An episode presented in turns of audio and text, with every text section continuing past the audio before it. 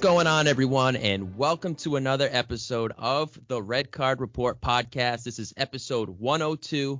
This is Rui Pereira Jr. behind the mic, and once again, I am without both of my co-hosts, Joe Cappuccino and Eddie Baptista, but we have a surprise guest for you all, and he is making his debut here on the Red Card Report, and he, he is Alberto from All Juve Cast. Make sure to follow him on Twitter at Berto underscore AJC, his podcast page at All Juve Cast, and his apparel page at Striped Hearts. Alberto, it's a long time coming, and finally, you are making your debut here. How you doing, man?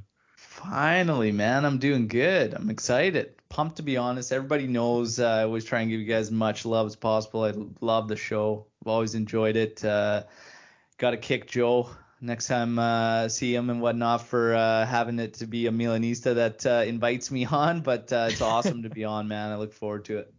I know. Shame on Joe. It like the Juventus ambassador of our show doesn't even invite one of the best Juventini around to come on. I mean, I don't know. I don't know what's wrong with him, but you know, you are definitely the guy that, to come on our show this week because there's a lot of things going on. Obviously, the Supercoppa that yeah. went on yesterday, tough, tough result for you guys, but there's a lot of chit chatting and things to be talked about going on in your club. Juventus have a lot of ups and downs, some struggles in in uh, the last season or two.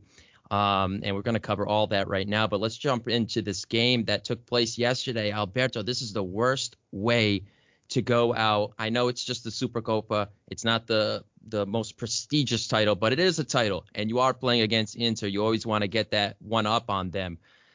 Take me through this game, man. What are your thoughts on it?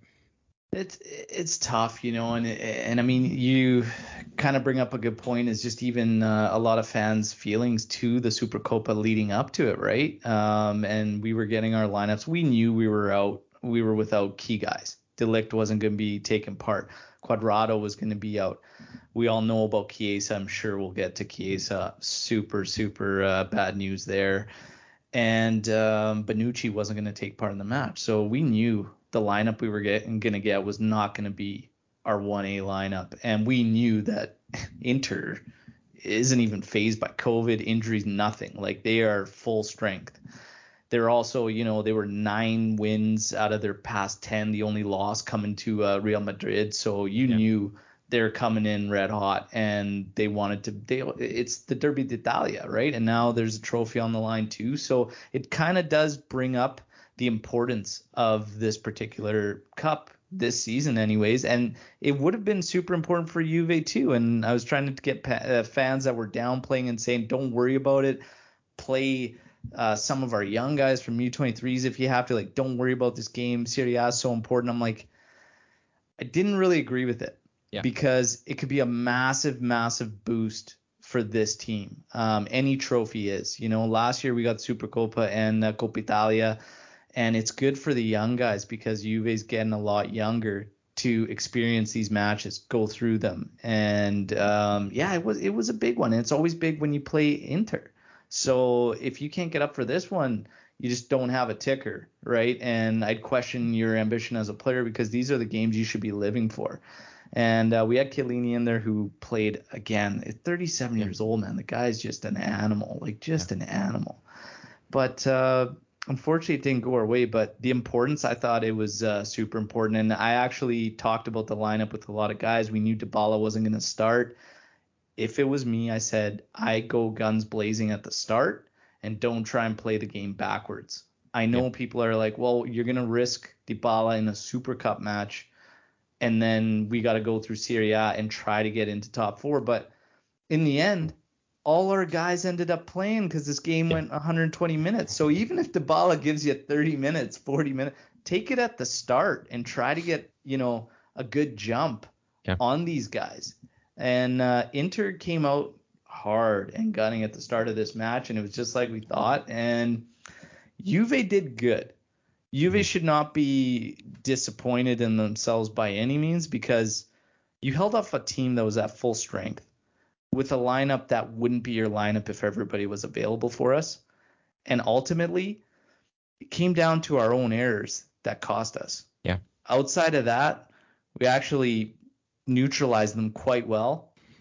We just need more up top, and we need yeah. more more creation um, because you're trying to replace CR's goals. Now you're without Chiesa, and you just can't play teams like Inter that are well drilled. They know themselves. They have their identity. We're still trying to find ourselves, and you can't go through games against those teams only coming out with eight attempts. It's yeah. gonna. It's always gonna be tough. And from the 58th minute on, they could have played another 240 minutes and Juve wouldn't have found a goal in that game. Yeah.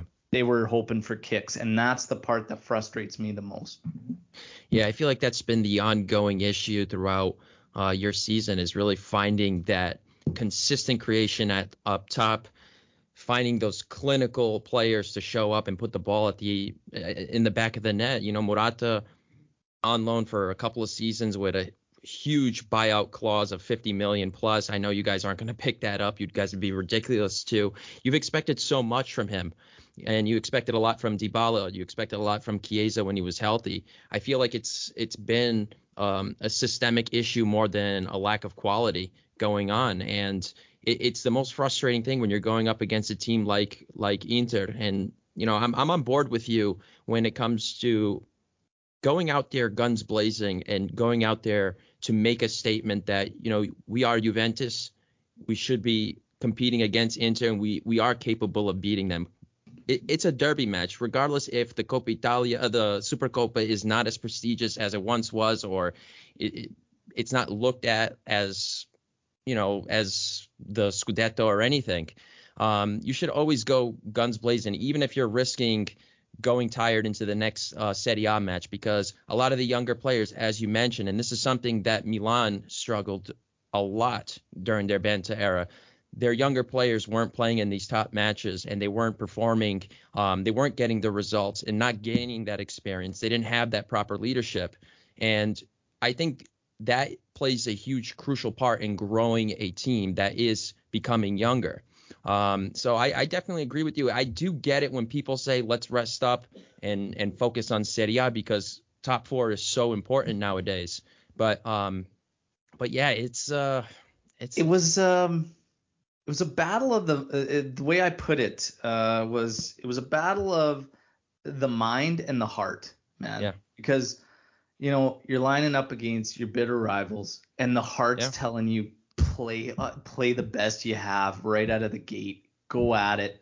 Don't be scared and just go out. Don't worry about if Dybala's not 100% like if he's going to play 30 minutes whatever, take it from the start. Just go. But then the mind's telling you, man, this team cannot fall out of top 4. They have to achieve top 4 this season. Don't risk Dybala. Use him for Udinese. And then the flip side is well, can we beat Udinese without Paulo? Can we beat Inter without Paulo? You know, and it's like it's this constant battle, you know, between left shoulder and right shoulder, and you're just going yeah. back and forth, and there's no right or wrong. And, and in the end, it's it's just like what we ended up seeing again. The attitude and the approach was spot on in this game. Right. Yep. And that I, I totally agree with what Bernardeschi said in his post match interview. And he said if this team played in that manner this season, they'd already be way ahead of where they are yeah. currently. And he's 100% spot on. The thing is, is we have been inconsistent in all facets. The tactics, the substitutions, the approach, the it's always there's always they've never got it all together. Yeah. You know, like maybe, maybe two games where they kind of got everything together, but there's always something missing. So even when they get a, a game plan spot on against a certain team, there'll be something missing because guys are going into 50-50s half-assed and just not not fully spirited and not going in all in, right? There's always something that's been missing, but if they can bring that that effort and approach, that is a big, big piece of the puzzle. But the rest of it is the structuring, guidance, and attack because to me, they still didn't orchestrate a game plan yeah. that would exploit Inter yeah. and give them enough problems. Um, yeah. and that's that's the biggest thing and it leaves a lot of fans and I think it's fair to question Max on you know is he the guy that can orchestrate that because he never really has been. And he's always been vocal about the attackers having full freedom in the final 30 yards of the pitch. But even against Inter, it needs to make more sense. You have Morata who's free roaming and he's going out wide and dropping back very deep to help out the midfield who's been pushed back. Mm-hmm. But then you have Kulusevski who just has no pace as the free guy kind of starting to push the line back, but he's not going to beat anybody for pace. Yeah. Then you have Bernardeschi who actually can attack space, has wheels, but he's becoming the control guy. And it's just like you have all these things going on, and you're just like, what are we? What's actually happening here? What are what are we doing? You've got McKennie and Rabiot both on the same side, which pushed Locatelli out across to another side, and it, it just it's still there was a lot missing structurally, even though we did well and neutralized them quite well. We we weren't set up in a way that could hurt them enough. So it's, it's it's that's the part that's frustrating. You know, it's tough to beat them with 33% possession and eight total attempts. Yeah, I mean, I and I think to be fair to, um, I think Bernardeschi definitely. I agree. I, I think he had a real point on on his post game interview. That grinta, that that approach, that mentality that you guys came out, um, that you guys showed in this game is if you show that every single week, it's going to translate into into good performances. And when you look at the game that was played, sure you guys were sitting back a little bit more. Um, obviously, uh, Inter dominated in possession, and they were really creating opportunities and getting shots off. But it was only two minutes in that game where Inter really took advantage of mistakes. It was mm-hmm. a clumsy penalty and a hospital ball clearance. But the rest of the game, that that fight was there. And even when you guys did have possession, even as disorganized and stale and, and inconsistent your attack can be, there were moments where you guys made the most of your possession. Where when you're watching the game, yeah, maybe Inter are dominating, but you always felt that Juventus were always in it. And yeah. we even saw Bernardeschi getting involved. He had a couple of golden opportunities to put the the ball yeah. away and it's just that extra that little bit of clinical um, being clinical and finishing the ball is what you know you guys missed out because if he buries that opportunity where where Handanovic just froze yeah. you know the game would have been completely different. We would be talking about something that's completely different. So I think there's a lot of positives out of this game that you guys can take out of. I think that that mentality that you guys had would have definitely reversed a lot of the results that you guys had earlier this season, and you guys could be possibly competing for the Scudetto with the squad that you guys have. But um, I do want to touch up on Federico Chiesa. Obviously, you guys have enough problems up top. How big of a blow is he to you guys? It's massive. It's massive, man. Uh, you know, it's what he sets up Dybala for the goal yeah. against Roma and then goes out shortly after. And it's just like, it's tough. We were all hoping for the massive second half of the season, which he had last year, that he carried into uh, the Azzurri run in the Euros, you know. Mm-hmm. And um, unfortunately for Max, he hasn't been able to get the most out of Chiesa. But that was the first half of the season, and towards the end, we started to see Max flirt with the 4-2-3-1 and a bit of a 4-3-3, you know. And then you're thinking, okay, now's the time once Chiesa gets back to really push that. Push that move to the 4-2-3-1, the 4-3-3, something that gets us out of this stale 4-4-2 that's just got Rabiot as an outside midfielder that makes absolutely zero sense, you know, and Allegri continues to praise Rabiot every you know press conference and asking him for goals and saying he needs to do more. And it's like, man, you need to stop chasing things that aren't coming and move and try other new things, right? And the Roma game, was something that we all have been asking for. And we saw some glimpses in a couple other matches too when Juve had fallen down and then started chasing a result. And there was a few matches where we did that and we emptied the clip on our offensive talent. And we abandoned whatever plan Max originally had. And we played some of the best football we have in a long time. And part of it was Locatelli sliding forward, and that was a big thing against Roma because Arthur comes in and he starts playing that holding role, and Locatelli's able to move forward. Mm-hmm.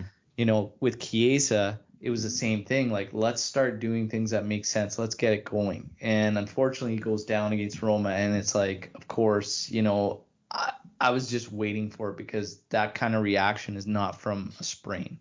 Like, it, it was awful. You watch the slow mo too, you can actually see it pop, yeah. and it's just. What yep. do you do? Um, if it wasn't for bad luck, I feel like Juve would have no luck at all, right? And him going down is just is not it's, it's too hard to replace, right? We're already trying to recoup CR's goal tally as a unit. And now you have a guy who was a major contributor that's yeah. also out. We throw in the fact that Paulo has struggled in the past couple seasons to stay fit, and you have a lot of cause for concern amongst yeah. you, Tini, and and rightfully so. So now, man, the it, like it's becoming a pressure cooker for Max to start getting this team to score goals collectively, mm-hmm. and even more so now with the loss of Chiesa. So it's big and it's going to weigh heavily on Max. And man, it, it, Max has to change. He has to actually change before this team will change and start to show us what I know they're capable of, and also Juventini know because we've seen it. The problem is, is that we've only seen it in adverse scenarios, and there's absolutely nothing stopping us from approaching matches from the outset like that. Yeah. And the pressure's on him right now to turn it around. Yeah, I mean, uh, looking at his at his stats this year, obviously Chiesa statistically um, is struggling, but when you when you watch him play and when he's really unleashed, you feel his presence. You saw it early on in um, in Roma uh, against Roma. You saw it early on against Napoli before he scored the goal. He always makes noise, and it, it's hard to it's it's hard to it's unfair to say that he's not having a great season. I think the whole system actually plays a part in it as well that he's struggling. But um, you know, it, you you go into this season without having Cristiano Ronaldo, the top goal scorer. That's 30 goals that you're going to have to find from other players or from someone else. Yeah. You're not going to get it from Morata. You're hoping to get it from Dybala if he stays fit every time he's he's been on the pitch this season, Dybala has been fantastic, but he's just not on the pitch enough.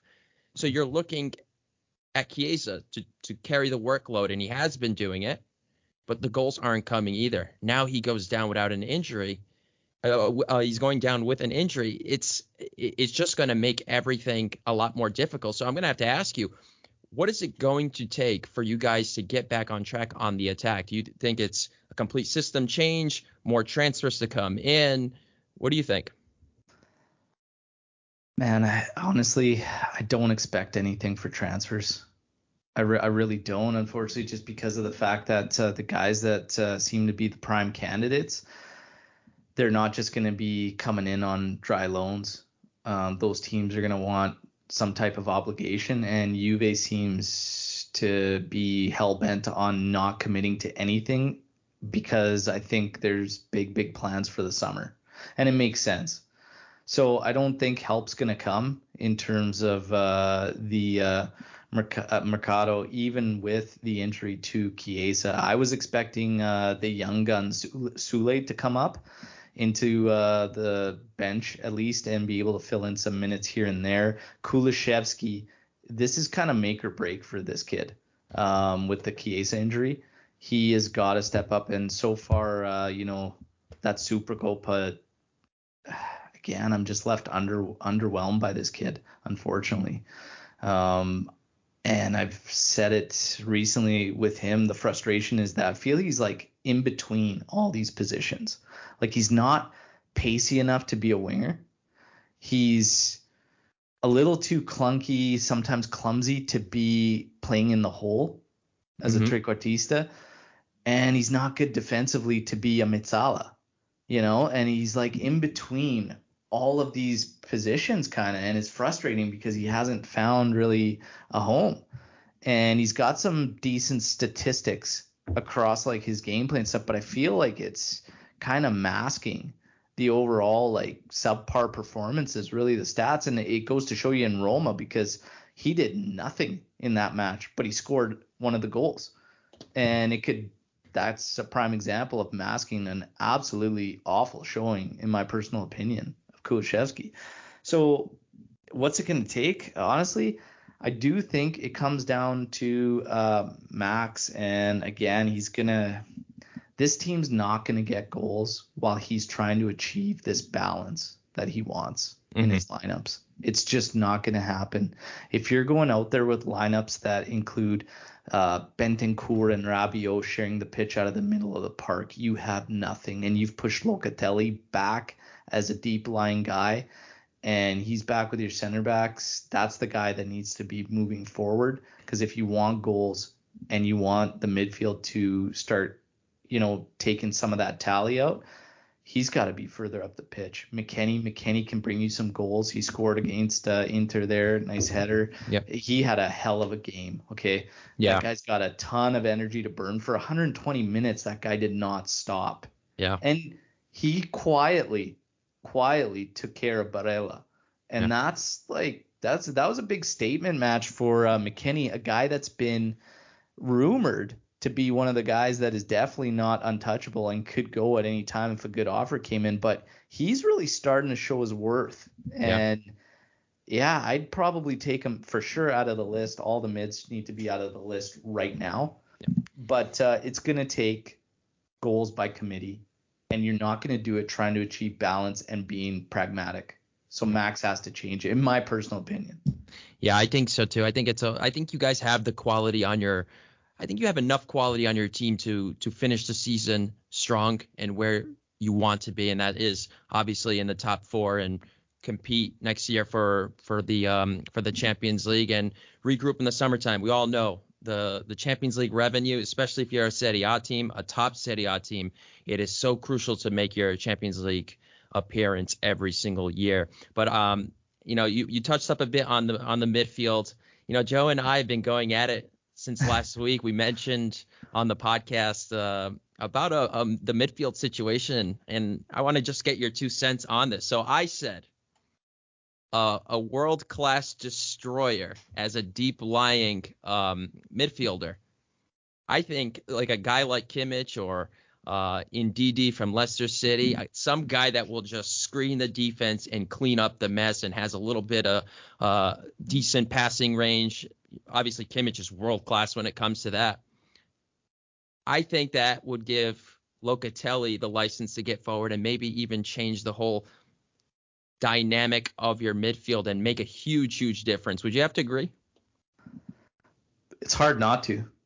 It's hard not to because if we want goals out of committee, your Mezzalas are going to have to both be those guys, right? Yeah. And this is the knock on Arthur because if you're going to go Locatelli and McKennie as your Mezzalas in a three-man midfield, the knock is Arthur is not it defensively. And odd funny enough like timing is everything. You guys have been talking about this and uh, bruno Guimaraes from lyon is now rumored to uh, be getting an offer you know from juventus. And there's a defensive midfielder and a solid one at yeah. that that could come in here and yeah does it help? Absolutely. Absolutely. Yeah. because now it gives you the freedom to play guys that are more attack minded in the other two Mezzala roles. And we've seen some of the best midfields some of the best midfields used in that manner. Yeah, and uh, you know, Joe disagreed with me. He doesn't think one world class player would make a difference on on your team. I think someone like that, maybe a Bruno Guimaraes could actually give that extra juice. He's not a pure defensive guy, but he sits back deep enough. He contributes defensively. great vision. We just had um, uh, George Rodriguez from Olympic Lyon of North America come on our show last week, and he talked all about him. You know, he's a guy that could give Locatelli the license to do what he's yeah. what he's capable of doing, doing what he's comfortable, getting yeah. forward, getting behind the the attackers, not sitting back and limiting his um his abilities. You know what I mean? Yeah. So I think. But, sorry, man. Just real quick here. I think like most Juventini, and maybe Joe, you know, might have been one of them. Like I don't know the the where he went with it, but most Juventini would probably say striker. Give this team a world class striker, a finisher. You know, everybody's dream is Vlahovic. Um, but the thing is, honestly, there's a lot of matches where we don't create enough, and you would still be asking that guy to finish like out of barely anything and that's a tough task too. So, you know, getting the right guys in the midfield that freedom, it's a good. That's a hell of a discussion. You know, do you, what what would help this team more, a world class striker or a world class, you know, mid that can kind of free up the other guys? That's that's a hell of a question. You could probably go back and forth for days on that one. but uh, I would definitely be fine with a world class defensive mid coming in, no doubt. Yeah. yeah. No, I agree. I, I, I feel that the midfield role is so crucial, and you guys know all about it. And when Milan was on top of Europe, we know we knew all about it. When you guys were on your nine nine year straight Scudetto uh, run, that stretch where you guys were going deep into the Champions League and were among the best in Europe, that midfield was world class. Yeah. And just one world class player at that caliber can just change everything in yeah. my opinion. But um, but I yeah, would also throw into the mix a world class like fullback because for us like Pellegrini's young up and coming Sandro is dusted. He's yeah. dusted. Danilo's great and he's a good utility guy, but he's not going to give you the presence attacking. And in the modern game now, your fullbacks are huge. They're huge. Um, and uh, Cuadrado's been not himself this season. So it's like I, I would throw like a world class fullback in the mix for something that would drastically change his team. Well said. So let's jump into expectations for this season, Alberto. Champions League, Coppa Italia, Serie A. Which ones do you value most, and where do you see all of where, where do you see your team finishing in each of those competitions? So, champ, getting into Champions League is massive for this team right now. Um, I don't want to think about the possibility of some key guys wanting to leave and how hard it would be to draw in some some talent that could really pick us up if we're not in that Champions League spot. Right. So I think that has to take the highest importance. Um, Coppa Italia and the and the Champions League run this season, um, it's going to be tough. Juve's shown, you know, especially as of late and uh, going into the winter break, that they're very much still alive and spirited um, and can fight. Again, I'm just looking for much, much more in terms of the leadership uh, coming from uh, Max and the guidance. Uh, patience is starting to run thin there. Um, in Champions League, it's going to be very, very difficult. They've developed this. It's becoming this this demon of getting getting by now, and uh, it's just getting worse and worse each season that goes. You know, it's becoming a, a tougher obstacle, right, to just get through this round. And it's like Villarreal's going to be tough, man. It's going to be really, really tough for them. Um, they better be ready to fight and battle because they're, they're gonna have to if even if they have a solid game plan if they want to go in there soft uh, without the right mindset it's gonna be, I don't even want to think about that. So they better get the fight right. Coppa Italia Coppa Italia I think would be good to start seeing since we're kind of you know transitioning and looking at this project, looking at the younger guys, that would be good to start seeing Kaio Jorge get minutes. Because yep. he's had such such small cameos and not many of them. And it's like, let's let's see what we got in Kaio Jorge. If Soulé ends up coming up, play him in the Coppa Italia. Like yeah. let's let's see let's kind of see what we've got going there, right? Um, I think you approach it like anything. Obviously, you want to win it, but yeah, I, I mean, I'm pretty confident that they can make a decent run there, even with rotation yeah. in the Coppa. Um, again, with all of these in mind, it it really falls back on where they are mentally, and um, if they don't get the approach right and they're not ready to fight, all of it's gonna kind of be a wash. And that all or nothing series, highlighting last year, really shows you, really shows you um, where they are. Because I mean, that decade of dominance there, you know, the one thing that was constant through all or nothing was like all I could think about was Ronaldo, Bonucci, Chiellini, all trying to rally the troops, continuously trying to get these guys in the right frame of mind, the mindset, um, and whatnot. And throughout that decade, we had rosters. You didn't have to do that. You didn't have to do that with like any of the guys on the roster. Yeah. Like they were just battle tested, ready to go.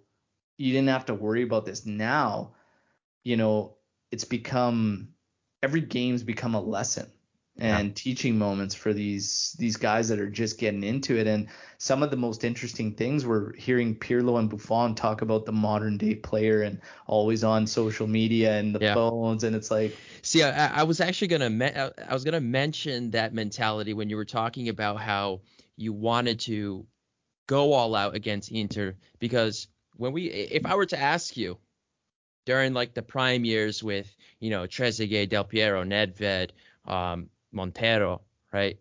Yeah. If you were to ask that team, are we going all out against Inter in the, Scupa, uh, in the yeah. Supercoppa? You ask the prime Milan team with Maldini and Nesta, they're gonna say, hell yeah, we're gonna go up against Inter and we're gonna give everything. We don't care what what where we are in Serie A. We don't care who we play in Serie A. We're gonna go up to win this trophy and we're gonna make a statement against our rival. And yeah. you know that's I feel like in nowadays it's so it's such an ongoing thing. It's reoccurring everywhere where it's like that that grinta, you know, it's not there. That hunger to always win instead of like playing safe. It, yeah. I feel like it, it it really takes a toll on the mentality and the chemistry of a team. And we're seeing that with Juventus. We saw their prime years, even in that Netflix series when Max Allegri's yelling at them in practice, like, we think we are too good. We're losing like concentration. We're losing the goal. We think we're too good. When you guys were going through like a little yeah. uh, period yeah. of struggles, and then you you guys just cranked it up a notch and just finished the season strong with 95 points. So I, yeah, it's it's like sad to see that, and it does take a toll. And I don't think it's I don't know if it's I mean, maybe that's the reason why Jose Mourinho is not that great of a coach anymore because he can't coach these kinds of players any with, with that with that new modern mentality. It's really really tough, man. And I mean, it starts raising the questions of, uh, you know, did we not give the rosters Max had enough credit? Because Max was always like towards the end, his last few years because we know the team he took over originally was loaded. And then yeah. he had the BBC and whatnot. And then after the roster kind of started to change a bit, and people were saying, look, Max is great. Look at his midfield. You know, Matuidi's in there, Pjanic, uh, Khedira. He's getting the best out of what he has. Yep. Give him all this talent, and he'll blow the he'll blow the roof off the place. But now it's like, I don't know, would he? Like, would he, or would he always be the guy that plays it safe, that tries to play everything safe? Is he the guy that's just going to go all? I can't help but remember or the the moment when he called that game a circus, and he always used to say people were asking about beautiful football. Why can't Juventus play you know beautiful? He goes, you want entertainment, go to the circus. Yeah, right? Here it's all about winning and all that. Yeah. The funny thing was on our show when we talked about the Roma match and everybody's like, that is it. This is how we're gonna play. Like there's no way Max can deny it. My first instinct, my fir- the first thing I said is my fear is Max is gonna say that game was a circus and we don't want to play like that. You know what I mean? And it's like there's no reward without risk. Yeah. You know, like you have to risk for that reward and even fortune, even to get the calls if you're gonna go out on PKs, like, you know, fortune favors the brave.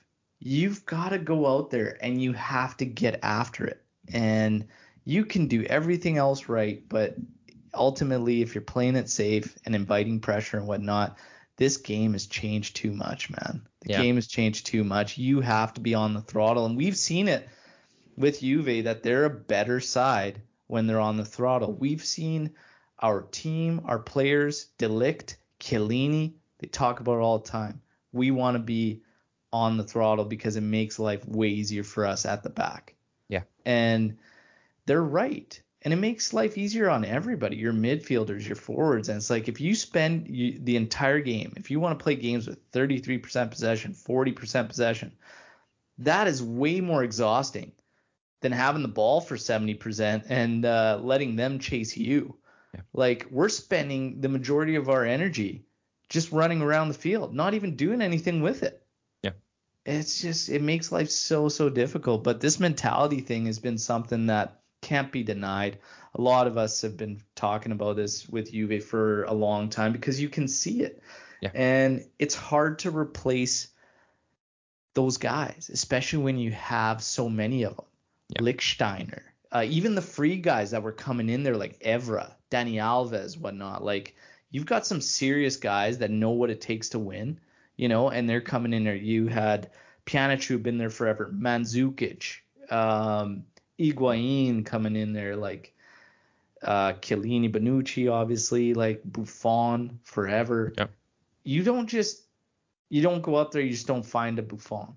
You know, Right. like uh, Chiellini. Chiellini's one of the last of the. It's a dying breed. You know, um, Bonucci. Like we gotta look to the future with these guys. De Ligt was a massive find, but even his future's uncertain.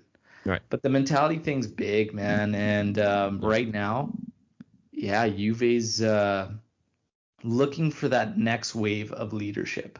Yeah. And right now, our guys, it was highlighted for me in All or Nothing. Our guys are spending so much time just trying to get these guys in the right frame of mind. Yeah. You know, the McKennies, the even the Chiesas and whatnot, you know, trying to get them in the right frame of mind to see what it takes to win. Yeah. And when you get a guy like Conte that comes and flips a script at Inter, now they all know How to win. exactly. You know that, and the the one thing with Conte is, man, he he knows what he needs, he knows what he wants, and he just drills guys. And I've heard about the training sessions. That whistle's blowing every two seconds. He doesn't care if he needs to get a message across. Like he drills them in, and he doesn't take anything else for an answer. Like it's that is just the way, right? And that's why they're so good and they're carrying it forward with Simone Inzaghi. He's a good coach, but man, nobody can deny Conte's effect, right? And uh, the question is there for Max if Max is the guy to build a new project at Juve.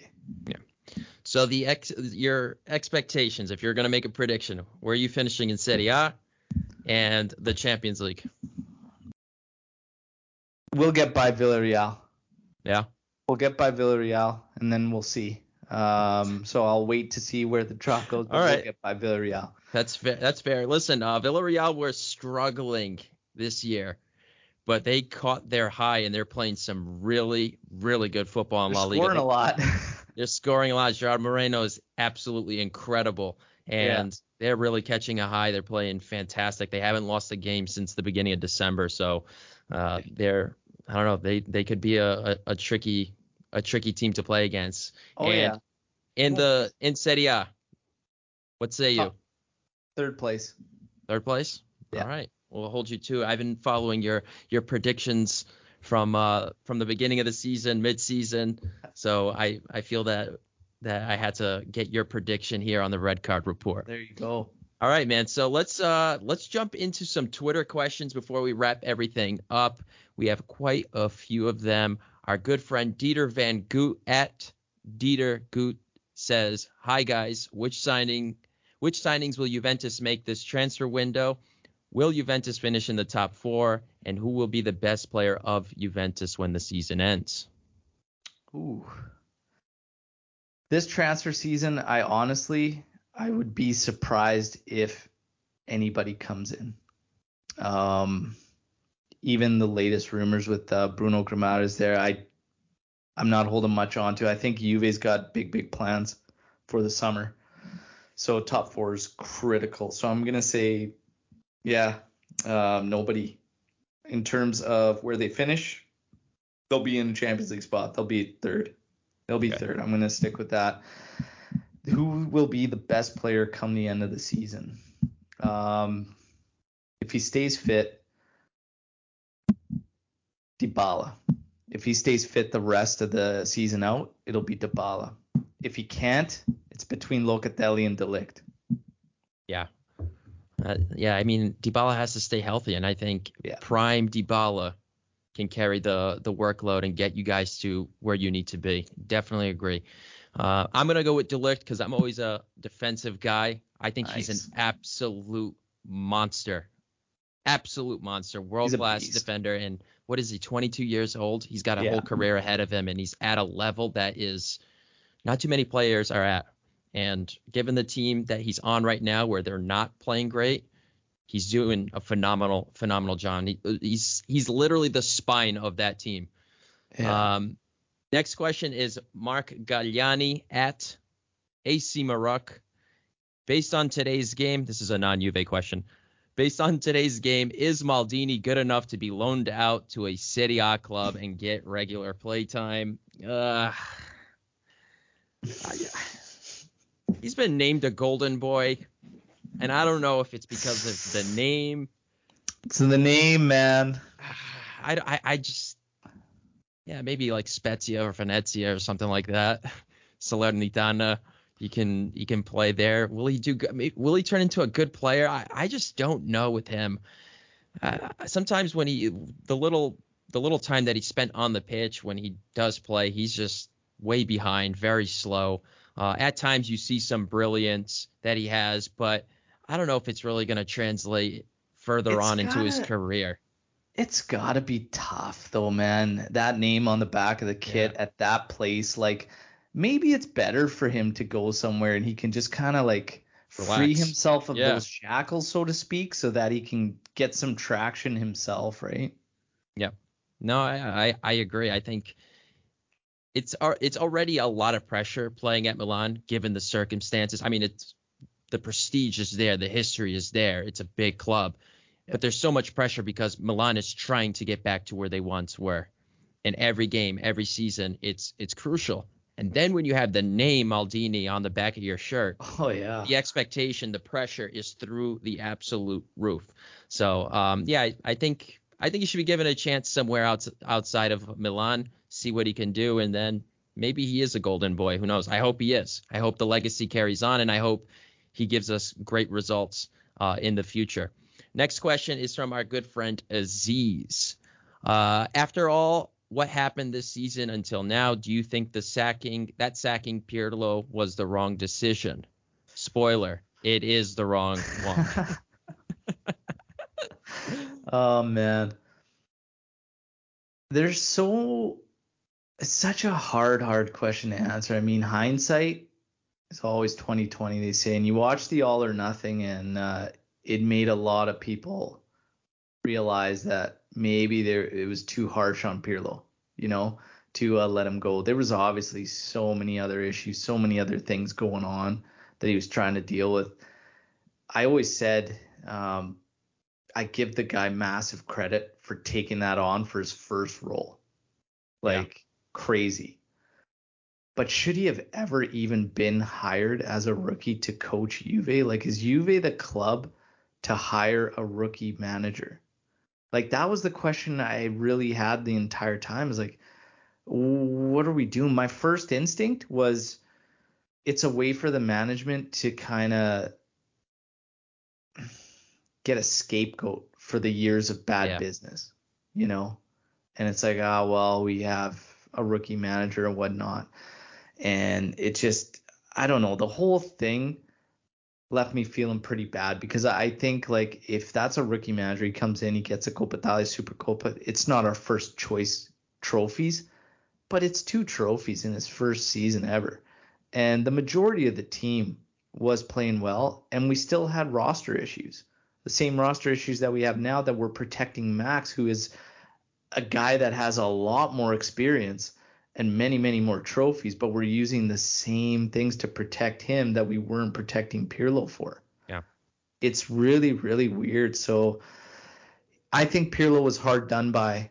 Um, but I still kind of remain with my thing that Juve was not a place to hire a rookie manager. I think when they got rid of Max, they started freewheeling and they just went on tilt with Sarri. Like it was like plan A didn't work. It's like, okay, let's just take this guy. There was no actual true direction, I feel.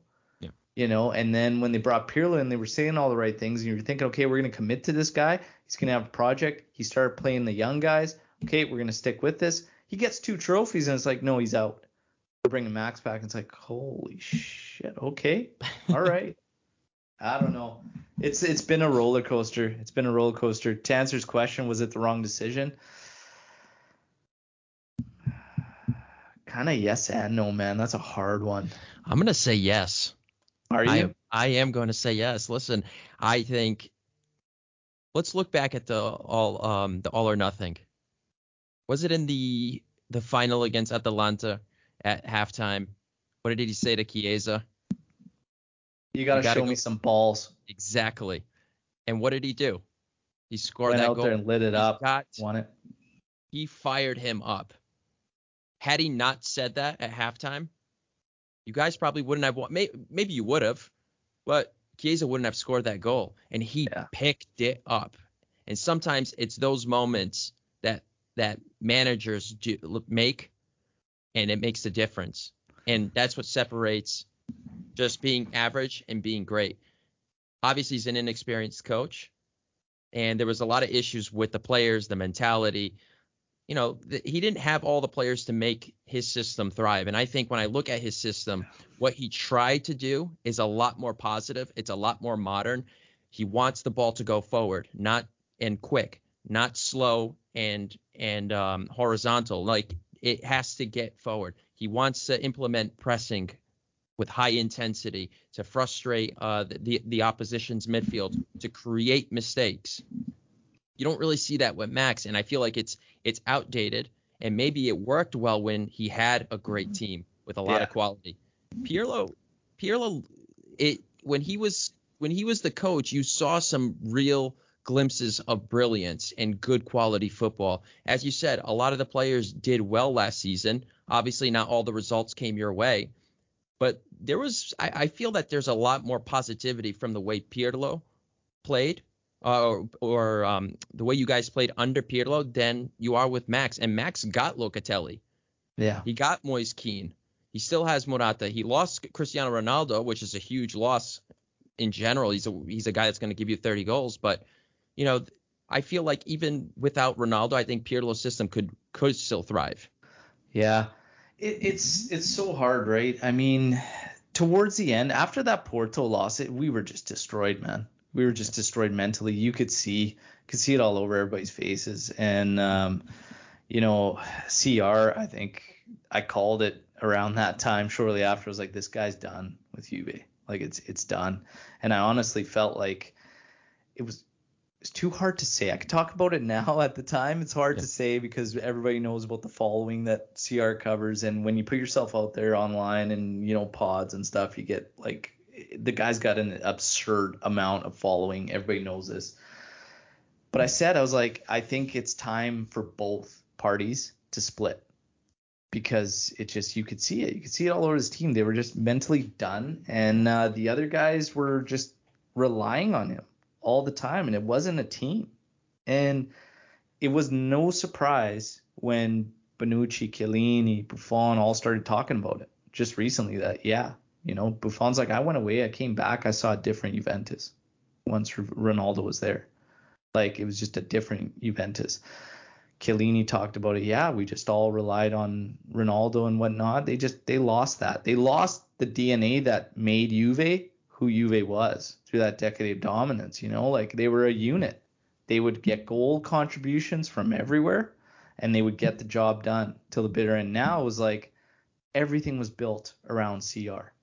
You Yeah. know, if that guy's not happy, he's walking around with uh, a crappy attitude, bad body language, it's gonna go down. You watch Yeah. All or Nothing and you see Cuadrado go up to him and say, "Hey man, you need to be the example." And then CR changes his tune, whatever. But he was losing his mind, and then Quad's like, "Hey man, everybody's looking at you," you know. And massive credit to Cuadrado there, but there's been issues brewing there for a while. That project failed miserably, man. The CR Yeah. project.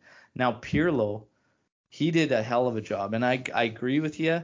You know what he was trying to do is right, but when they lost it there for that period, he couldn't regain it. Yeah. He couldn't regain it. And all the things he was trying to do, because he did have us in the Scudetto chase till about what February, first week of February probably, and then we started to kind of skid. If I, yeah, my memory's not what it once was, man. I'm getting old, but I think it was around first week of February. Man, after that, you know, it was some struggles, and he started to get away. He landed on this 4-4-2. That was really weird. Kind of went against everything he kind of stood for and what his whole thesis was and all this stuff. And then the team struggled, and we barely got into top four. We actually got very fortunate that we got the fourth spot. Max becomes available. Max doesn't take Real Madrid's offer. I think the team just got so scared of how close they were to missing out on Champions League and the extra resources that they couldn't let Max walk. I think that's what it comes down to, man. I honestly, I think Pirlo did a good enough job. I think the team, I think the club just got scared, man. I think Yeah. Agnelli got scared and said, "I'm bringing my boy back." Yeah. And that's that's where we're at. so much speculation, so many thoughts. It's like we can have our own uh, all or nothing on a podcast version talking about Juve's problems and the what ifs and everything. It's been such a roller coaster ride in just a short amount of time. It's insane. It's wild to see where we are, where we were, right? Like chasing that tenth to uh, just yeah, Surviving. massive, massive drop, right? Like Yeah. So let's jump on into the next question. Our friend George Rodriguez at JRod2589. How the hell does Rui put up with with jobless Joe and his crazy antics? uh, you know, Alberto, you can uh, feel free to chime in on this one because I know Joe's been a, a member of your show uh, for a little bit now. You recently been added uh, to your show. So you have to deal with him as well. Uh, I mean, Joe's pineapple pizza thing is he calls yeah, himself we don't, we don't take food tips from Joe. That's hundred percent sure. Yeah, I mean, how do I put up with it? I I, I don't know. I just I just do. You're I a guess patient man. Patient mean, man. I mean, I put up with Milan's Banta era for long enough, so yeah, I'm I'm very patient. I don't know, Alberto. I guess you're gonna have to test your patience now with him. I'll tell you, Joe's not patient at all, especially when it comes to Juve. Holy, he is just firing all players, getting rid of everybody. He's just like get it, ship them all out. It's it's it's comedy, man. Yeah, Uh, very Joe- reactionary. though. Yeah. Uh, yeah, uh, Joe's Joe's good good shit, man. I, I like Joe. He's uh, been a good uh, good member of the team, uh, but the pineapple's just ridiculous. Yeah. Come on, Joe, figure it out. so next question is from M at Mcito underscore Juve. Rui, how do you feel about Çalhanoğlu winning a trophy before Milan? And for both of you, could pick one player, at least semi-realistic, for Juve or Milan to sign. Who would it be? So uh, for the first part of the question, yeah, it sucks, but you know it's it's easy for Çalhanoğlu to go to the champions of Italy, and you're guaranteed a title match like the Supercoppa. You're playing against Juventus, who are not having the best season, so that's that's that's great, man. You know, you you leave the project the of of Milan, and you just jump on the Inter bandwagon just to earn 500,000 euros more a year. You know what, man? Whatever. I, The I hope karma. man. I never I get karma- these guys jumping to rivals. I hope karma gets them. I really do. And I, I you know what? I'm if we somehow pull up the Scudetto this year, it's gonna be epic, and that guy's gonna get so much shit. but uh, the, the second part of the question, uh, oh man, it would be, oh, man, just to finally win the Scudetto again and just be crowned champions of Italy. It's it'd be huge just to see where we were two years ago to now. It's a huge leap, and I like where we're going. I love the direction the club is is going in. The players are great. Pioli's just a magician somehow. Maldini's been great on the board, making the right decisions and and stuff like that. So it's it's all paying off and it's working well. But um, the second part of the question, yeah, I would like Boubacar Kamara from uh, Marseille if Franck Kessié were to leave. I think that that guy is a destroyer and he's excellent with the ball at his feet. He has great passing range. He controls the tempo. He knows how to use his body. He's so athletic. And I think when you have a player like that, as we mentioned early on, the potential that he has to be world class and to have all these attributes to be a world class balanced and all around midfielder it's it's one piece of the puzzle uh, to being successful and when you see the loaded midfield that Milan have if we do lose Kessié we still have Bennacer we have Tonali, uh, we have that kid Adli that that's at um, Bordeaux who's supposed to be phenomenal we we got him really cheap so I, I, I would love that signing simply because of that if we were to lose Kessié. What about you? Yeah. So if we're talking about like right now in the moment, um, with Chiesa's loss there, if there if these rumors were true, that Azmoun from Zenit would be yeah. prime. You'd get him for cheap, like just cheap, cheap and if there was an intention to sign beyond that six months of his contract, I think Juve would have to jump on that. Um, I'd be all over that. But honestly, Alvarez, I I I've been yeah. wanting Alvarez, man, and eh, 25 million, something like that. Like, go in, Juve, go in, especially Chiesa out. Like, like just drop it just drop it because this Vlahovic thing is like I feel like it's a pipe dream and it ain't gonna amount to anything. Drop 25 on Alvarez even if you got to go up to 30 and bring him in. And now Chiesa's out. Like, yeah, bring me Alvarez.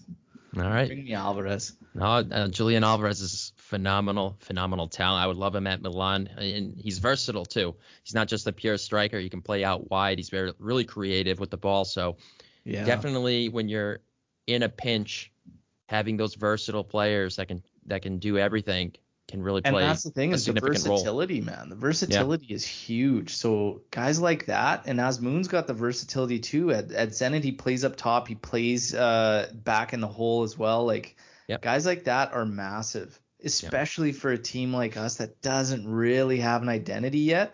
Yep. Guys like that are huge and they're critical, and it's no surprise why you know, guys like Cuadrado, Bernardeschi, and stuff play good against Allegri because he doesn't necessarily have that identity going. So the guys that are super versatile do well with Max, right?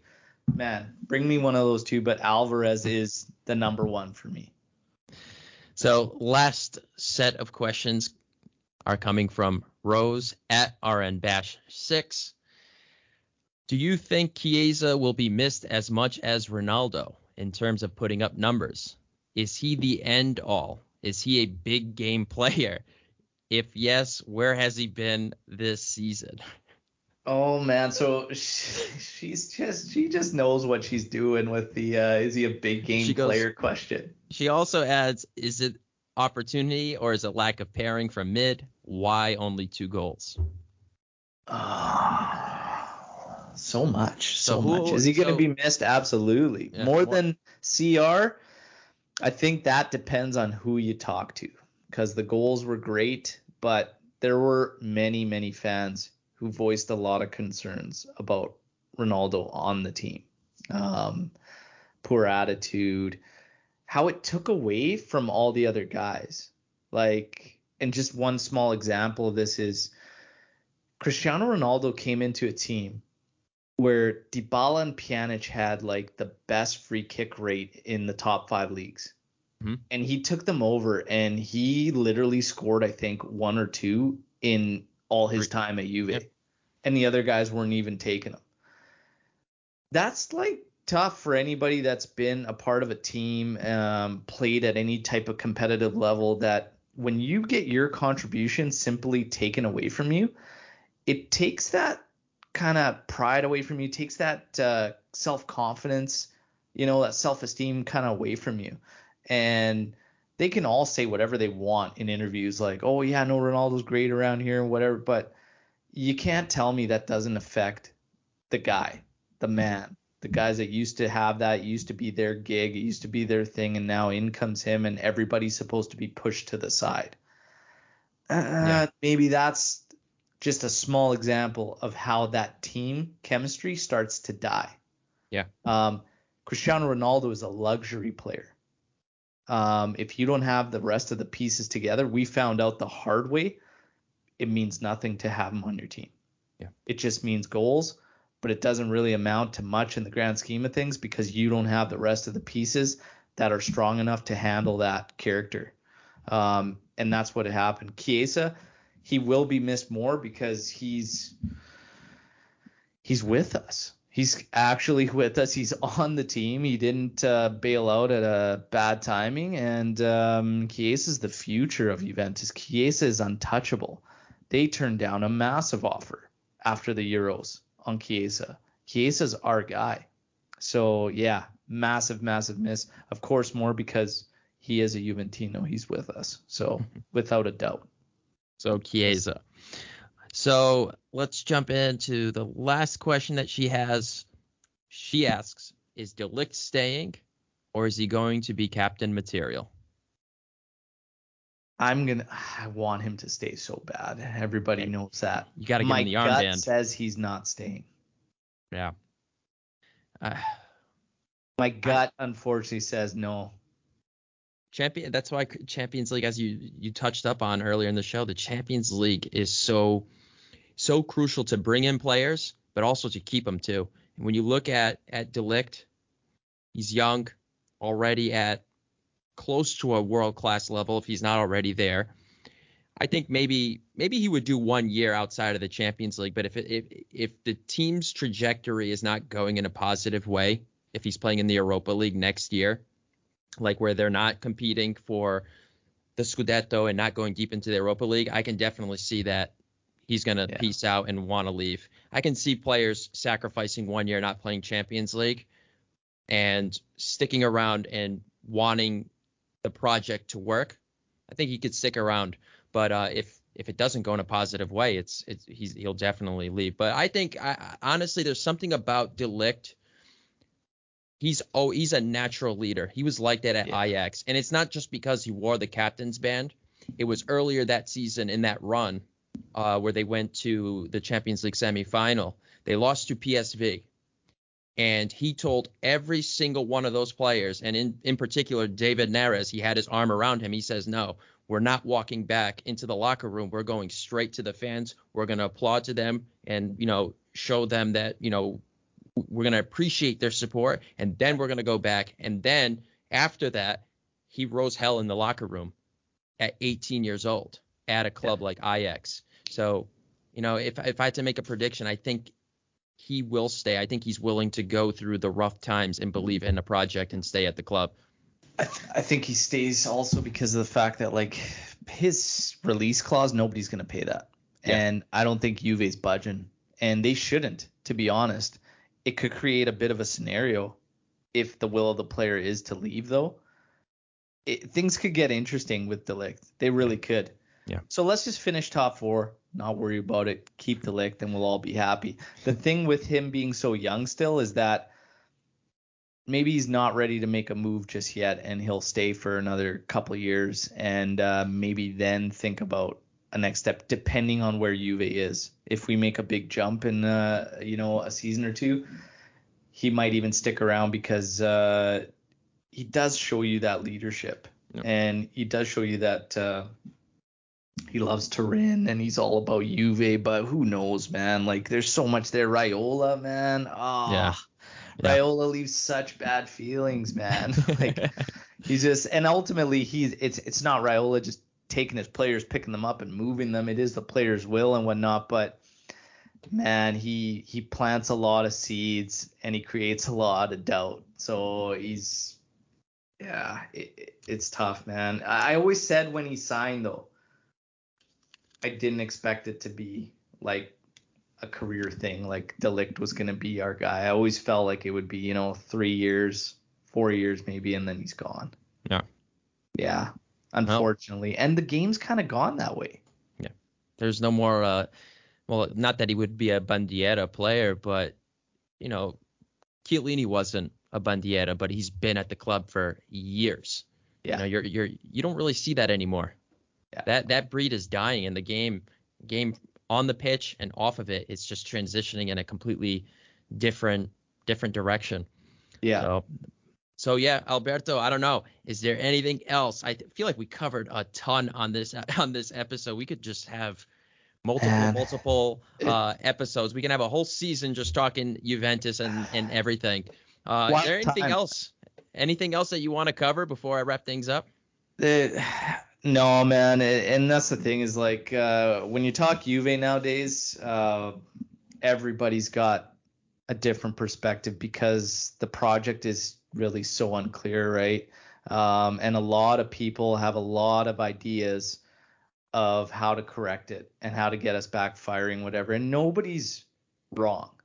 Um, it's really a matter of uh, a little bit of everything, you know coach, sure. I think between coaches, you know, sometimes you have uh, you fix one issue, but then something else arises, right? The problem is we haven't committed to anybody to fix what problems they particularly have, right? Mm. Pirlo was better at controlling games. We were more offensive. Had some struggles though, but he never had time to correct it. Sarri, players didn't like him.